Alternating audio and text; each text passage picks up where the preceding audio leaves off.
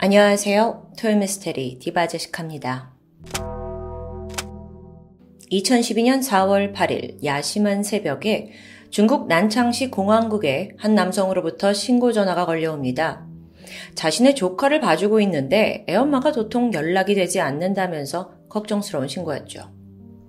사라진 이는 32살의 여성 리추메이. 인근에서 옷가게를 운영하고 있었는데 평소 그녀의 생활 패턴은 매우 규칙적이었습니다. 저녁 때 가게 문 닫고 친척에게 맡겨둔 아이 픽업한 후에 집으로 귀가하는 일상을 반복한 거죠. 그런데 오늘 그녀는 아이를 데리러 오지도 않았고 심지어 자정이 넘도록 아무런 소식이 없는 불길한 상황인데요. 게다가 전화도 꺼져 있고요. 신고가 접수된 후 공안은 먼저 리 씨가 운영하는 옷가게에 들렸습니다. 여기서 단번에 심상치 않다는 걸 감지해요. 우선 가게 문이 잠겨 있지 않았는데요. 강도를 의심할 수 있죠? 들어가 보니 카운터에 있던 돈통에 현금은 고스란히 남아 있습니다. 물건 또한 뭐 흐트러짐 없이 잘 정돈되어 있었고요. 여긴 오로지 가게 주인 리 씨만 증발한 상태인데요. 여기서 잠시 리 추메이에 대해서 좀 알아보면 그녀는 10년 전에 이혼의 아픔을 겪은 후 딸과 함께 고향을 떠나 이곳 난창시로 왔습니다. 생활력이 매우 강한 여성이에요. 딸을 부양하면서 악착같이 돈을 벌었죠.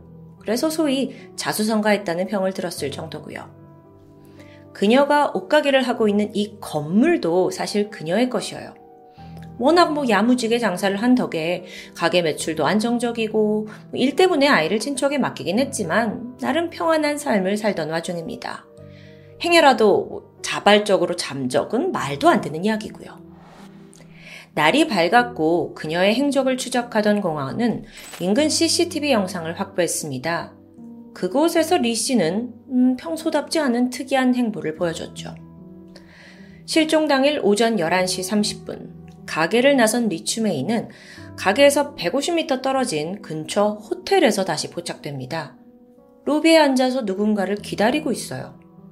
그리고 잠시 후 정장을 입은 긴 머리 앳된 여성이 다가왔어요.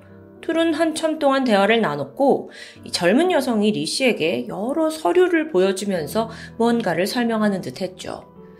상당히 비즈니스적인 모습인데요. 그리고 잠시 후, 리 씨는 여성을 따라 자리에서 일어납니다. 그리고 이들이 향한 곳은 해당 호텔의 8607호 객실. 왜 굳이 방에 같이 간 걸까요? 시간은 하염없이 흘렀고 날이 어두워진 저녁 8시가 되었을 무렵 리 씨와 함께 들어갔던 그 젊은 여성은 처음 보는 의문의 남성과 함께 이 객실을 빠져나옵니다. 여기서 리 씨의 모습은 보이지 않았고요. 리 씨는 어쩌면 아직 8607호에 있을 가능성이 있죠.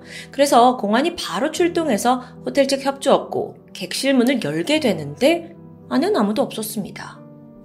자초 지정을 들어보니까 기록상 이 8607호 투숙객은 전날 저녁 8시에 퇴실을 했다는 답변만 돌아왔죠. 이건 말 그대로 밀실 실종 사건입니다. 즉각 객실에 대한 감식이 시작되었어요. 그 결과 벽면에서 미처 지우지 못한 혈흔이 발견됩니다. 또한 화장실 하수구에서 사람의 것으로 보이는 피부 조직 일부도 발견됐고요. 감식해보니 이건 전부 리 씨의 DNA와 일치합니다. 그렇다면 분명 이 호텔 방 안에서 끔찍한 일이 있었다는 예감이 들 수밖에 없죠. 근데 아직 부족합니다. 이후 공안은 CCTV에 찍힌 영상을 수없이 돌려보면서 새로운 단서를 찾는 데 열중합니다. 그러다 마침 처음엔 미처 발견하지 못한 수상한 정황들이 몇 가지 나와요. 먼저 리 씨가 젊은 여성을 따라서 그 8607호에 들어가는 장면이었어요. 근데 앞에 있던 그 여성이 뚝뚝뚝 가더니 객실 문을 두드린 후에 문을 열고 들어갑니다. 즉, 방에 이미 누군가가 있었다는 거죠. 그리고 15분 후 여성이 혼자 밖으로 나와요. 다시 15분 후에 다시 들어갑니다. 근데 그때 들어갈 때 여성의 손에는 검은색 봉지와 커다란 여행용 캐리어가 들려 있었습니다. 이후에도 그녀는 계속해서 객실을 들락날락거려요. 그때마다 추가적으로 뭐 검은색 가방, 배낭 같은 게 옮겨졌고요. 마지막으로 저녁 8시에 그 의문의 남성과 객실을 빠져나왔을 땐 한가득 짐을 챙겨둔 상태였습니다. 여러분, 이거 어느 정도 감이 오시죠? 두 남녀가 이 객실에서 리 씨를 살해한 뒤 시신을 훼손하고 유기한 정황입니다. 한편, 이 호텔방에 체크인한 당사자 신원을 찾아냈는데 이게 어딘가 좀 이상해요. 18살의 남성 리 샤우스, 편의상, 편의상 샤우스라고 부를 텐데 조사를 해보니까 이 18살 남성은 키가 작고 왜소한 체형입니다. 근데 CCTV에 찍힌 그 남성은 꽤나 건장해 보였고요. 이건 아무래도 샤우스의 신분증을 도용한 듯해요. 본인이 아닌 거라고요. 이 다음으로 공안은 실종된 리 씨의 통화 기록 그리고 은행 거래 내역을 살펴봤습니다.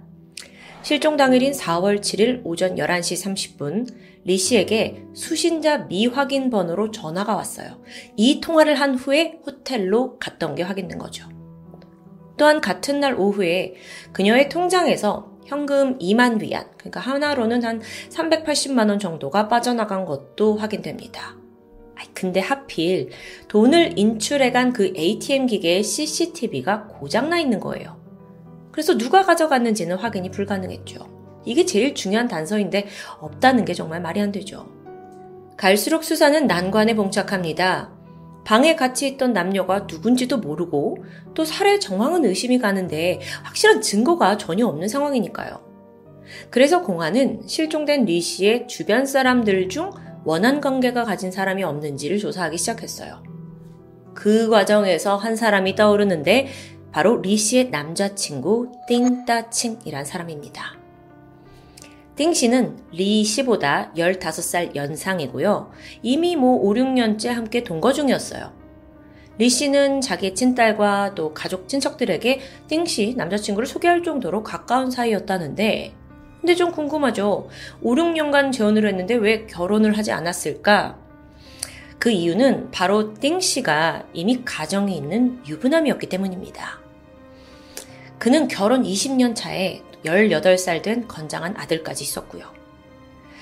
그런데 사실 띵 씨가 수상한 이유는 따로 있어요. 실종 당일 리 씨는 그 수신자 미확인 전화를 받았었죠. 근데 하필 그 바로 직전에 띵 씨와 통화한 기록이 남아 있었다는 점이에요. 게다가 그의 거래 내역을 살펴보니까 며칠 전부터 누군가의 계좌로 꾸준히 5만 위안을 입금한 내역까지 나옵니다. 여기까지 봤을 때는 혹시 띵 씨가 이 대연 관계를 청산할 목적으로 큰 돈을 주고 청부 살인을 요청한 건 아닐까라는 추정도 가능해지는데요. 띵 씨는 억울함을 표했습니다. 실종 당일 리 씨한테 전화를 한 건 뭐 연인이고 같이 점심 먹자라는 내용이었다. 그리고 또 사건 전에 꾸준히 누군가에게 돈을 송금한 건 장사를 하고 있는 친한 친구에게 빌려준 거다라고 해명합니다. 실제로 사실관계가 확인이 되었고요. 아니 그러면 이 리 씨와 띵 씨는 정말 아무런 문제가 없는 사람들이었을까요? 조금 더 알아봤어요. 띵 씨, 이 남성은 아내와 별거를 하던 중에 지금 실종된 리 씨를 만나서 깊은 관계로 발전한 겁니다. 그래서 리 씨와 몇 년간 동거를 하면서 뭐 내심 별거 중이니까 재혼을 꿈꿨을 수도 있죠. 근데 여기엔 문제가 있었는데 아까 언급한 대로 이 남성 띵 씨에게는 18살 된 아들이 있었죠. 사실 그 아이에게 장애가 있었던 겁니다. 자기가 이혼을 하면 아들의 미래가 불안해질 것을 염려하던 그는 결국 이혼을 보류해요. 여자친구 리 씨 또한 이 사정을 이해했다고 하고요. 자, 결론적으로 둘의 사이는 나쁘지 않았습니다. 띵 씨는 옷가게를 리 씨가 열었을 당시에 뭐 비용 일부를 줬을 만큼 그녀를 도왔고 심지어 애인이 사라진 후에 자기가 대신 그녀의 딸을 맡아 키우겠다는 책임감 있는 모습을 보이기도 했고요. 이렇게 결론적으로 살해의 동기가 가장 유력해 보였던 애인 띵 씨는 범인에서 제외됩니다. 아니, 그럼 도대체 누가 리 씨를 살해한 걸까요? 이번에 공안이 눈을 돌린 곳은 호텔 예약 과정에서 신분을 도용당한 18살 리 샤우스. 어디서 신분증을 잃어버렸습니까? 뭐 이렇게 추궁을 했습니다. 그랬더니 샤우스는 어, 그게 아니라 누군가한테 빌려준 거라고 해요. 그게 누굽니까? 평소 친하게 지냈던 16살 황원원이라는 여성이었습니다. 청소년에 불과한 16살 그녀가 신분을 도용했다. 근데 젊은 여성이다. 아, 이거 확인해 보니까 그 여성이 호텔에서 로비에서 만남을 가진 후에 방으로 함께 들어갔던 그 CCTV 속 영상 여성과 동일 인물인 겁니다. 이게 결정적인 거죠. 공안은 신속하게 황량을 추적했고 이후 수사는 급물살을 타게 돼요. 영상 속 그녀와 함께 있던 남성의 정체도 밝혀집니다. 그는 황량의 남자친구 26살의 쿵 레이였습니다. 머지않아 두 사람이 체포되어 그리고 모든 것을 체념한 듯 범행 일체를 자백했죠. 도대체 리 씨가 이 젊은이들과 무슨 관계였기에 죽음을 맞이했던 걸까요? 그리고 시신은 어디에 있고요? 일단 쿵 레이, 편의상 레이라고 할게요. 사건 당일 그는 황량과 함께 임대 계약을 핑계로 리 씨를 호텔로 유인했습니다. 그리고 방에서 살해했다는 걸 고백했어요. 이후 시신은 인근 호수에 유기했죠. 그래서 공안이 해당 현장에서 3일 밤낮 동안 수색을 진행했고요. 마침내 시신 한 구가 든 가방을 발견합니다. 그런데 여기서 반전. 이 시신은 실종된 리 씨가 아닙니다. 보니까 이미 부패가 상당히 진행된 상태예요. 그리고 또 시신이 담겨있던 그 가방도 CCTV에 남아있던 것과는 달랐고요. 뭐예요, 이거? 근데 같은 수법에 동일한 유기장소? 이거 역시 황량과 레이의 짓이었을까요? 보통 사건이 아님을 감지한 공안은 몇 날 며칠에 이어서 강도 높은 조사를 이어갔어요.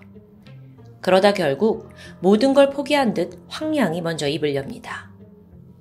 그 시신도 자기들의 범행이 맞다는 거예요. 그리고 심지어 피해자는 아는 사람이었습니다. 황량의 친구 원징. 그녀가 밝힌 이 사건의 전말은 이렇습니다. 황량은 어린 나이에 아버지를 잃고 어머니와 어렵게 살아가고 있었어요. 그러던 중 본인보다 10살 많은 남성 레이를 알게 됐는데 이 레이란 남자가 소위 말하는 금수저입니다. 처음 만났을 때 황량한테 뭐 각종 비싼 선물을 주면서 환심을 샀고 그렇게 연인 사이로 발전했죠. 그러던 2011년 11월 레이는 황량에게 그녀의 베프인 원증을 호텔로 불러서 같이 놀자고 제안합니다. 그렇게 분위기가 무르익던 중에 황량은 잠시 화장실을 가기 위해 자리를 뜨게 돼요. 그런데 순간 아! 하는 친구의 비명소리가 들립니다. 볼일을 서둘러 보고 나왔더니 자기 친구 원증이 침대에 미동도 없이 누워있는 겁니다. 뭐, 또 잠든 거야? 아니요. 레이가 그녀를 살해한 겁니다. 충격에 빠진 황량이 왜 이런 짓을 했냐 라고 레이에게 소리쳤죠? 그러자 돌아온 대답이 황당한데 이 네 친구 원증이 술 담배를 즐기는 것 같은데 네가 가깝게 지내면 너까지 물들까봐 걱정돼서 죽였다는 거예요. 이게 무슨 말도 안 되는 이유예요. 근데 레이는 아나무인이었습니다. 야, 우리 공범이잖아. 시신 처리 같이 해야지. 16살밖에 되지 않았던 황량은 자기도 잡혀갈지 모른다는 두려움이 들었고 결국 시신을 같이 유기하게 돼요. 호수예요. 이후 해당 사건에 대한 신고나 조사는 이뤄지지 않았습니다. 그 이유가 뭐였냐면 사실 원증이 집 나온 가출 소녀였거든요. 그래서 실종 자체를 눈치챈 사람이 없었던 거죠. 그렇게 이 사건은 넘어가게 돼요. 그렇게 첫 살인이 벌어진 지 몇 개월이 지난 2012년 초, 갑자기 레이는 황량이 아닌 이미 그 전에 7년 동안 교제해온 여자친구와 결혼식을 올립니다. 아니, 무슨 상황이냐고요? 그러니까 이 레이라는 애가 황량을 그냥 두 번째 여자친구로 사귀었던 거예요. 결혼할 사람은 따로 있었고요. 얘가 워낙 금수저라서 집에 뭐 현금을 쌓아놓고 살았대요. 굉장히 여유로운 삶이었죠. 동시에 황량과 외도까지 즐겼던 거고요. 완전 지 멋대로죠. 근데 오케이. 여기까진 이해하겠어요. 도대체 왜 리 씨를 죽인 거냐고요. 그 이유는 정말 또 한 번 황당합니다. 레이. 이 사람은 재벌 부모 밑에서 호강하며 살았어요. 성인이 되어서도 집에 돈 많은데 일할 생각이 없죠. 하지만 부모의 생각은 달랐는데 고민을 하던 끝에 아들을 위해 난창 시내에 있는 작은 상가 가게를 임대합니다. 뭐 거기서 장사라도 해보라고 좀 도와준 거예요. 이때 해당 건물의 주인이 리 씨였던 거고요. 부모에게 등 떠밀려서 시작한 가게, 장사가 잘 될 리가 없죠. 레이는 가게를 오픈한 지 몇 개월 만에 큰 적자를 받고요. 벼랑 끝에 몰리게 됩니다. 씨, 다 때려치고 싶어요. 이때 그는 대뜸 주인 리 씨를 찾아가더니 임대 계약을 파기해달라고 말해요. 그러면서 보증금으로 줬던 2만 위안, 380만원 돌려달라고 요구하고요. 당연히 리 씨는 거절합니다. 엄연한 계약이니까요. 사실 레이 입장에서 2만 위안? 뭐 아주 큰 돈은 아니죠. 그래서 될 대로 되라 싶었는지 그냥 가게를 방치하고 그렇게 그냥 시간이 흘러요. 계약은 만료되었고요. 1년 후 레이가 우연히 이제 띵가띵가 놀고 살다가 예전에 그 자기 가게를 했던 리 씨의 상가 앞을 지나고 있었습니다. 근데 보니까 해당 가게를 다시 임대로 내놨다는 공지를 보게 돼요. 당연한 일이겠죠. 건물주 입장에서는. 근데 이때 레이가 불쑥 1년 전에 일이 떠올랐고 화가 치밀었던 거예요. 야, 씨, 내가 달란 돈은 왜 안 줘? 아니, 분명 지가 잘못해서 벌어진 일인데 불똥이 뜬금없이 리 씨에게 튄 겁니다. 이후 그는 여자친구 황량을 미끼 삼아서 상가를 좀 계약할게요 라는 전화를 통해 리 씨에게 접근하게 돼요. 아무것도 모르는 그녀는 새로운 세입자가 생긴 줄 알고 연락받고 급히 호텔로 갔던 거고요. 그날 황령과 만난 리 씨는 한참 동안 로비에서 대화 나눴죠? 그러다가, 아, 제가 중요한 서류를 위에 방에 두고 왔어요. 라면서 8607호실로 그 젊은 여자가 리 씨를 유인한 겁니다. 그리고 거기엔 레이가 기다리고 있었고요.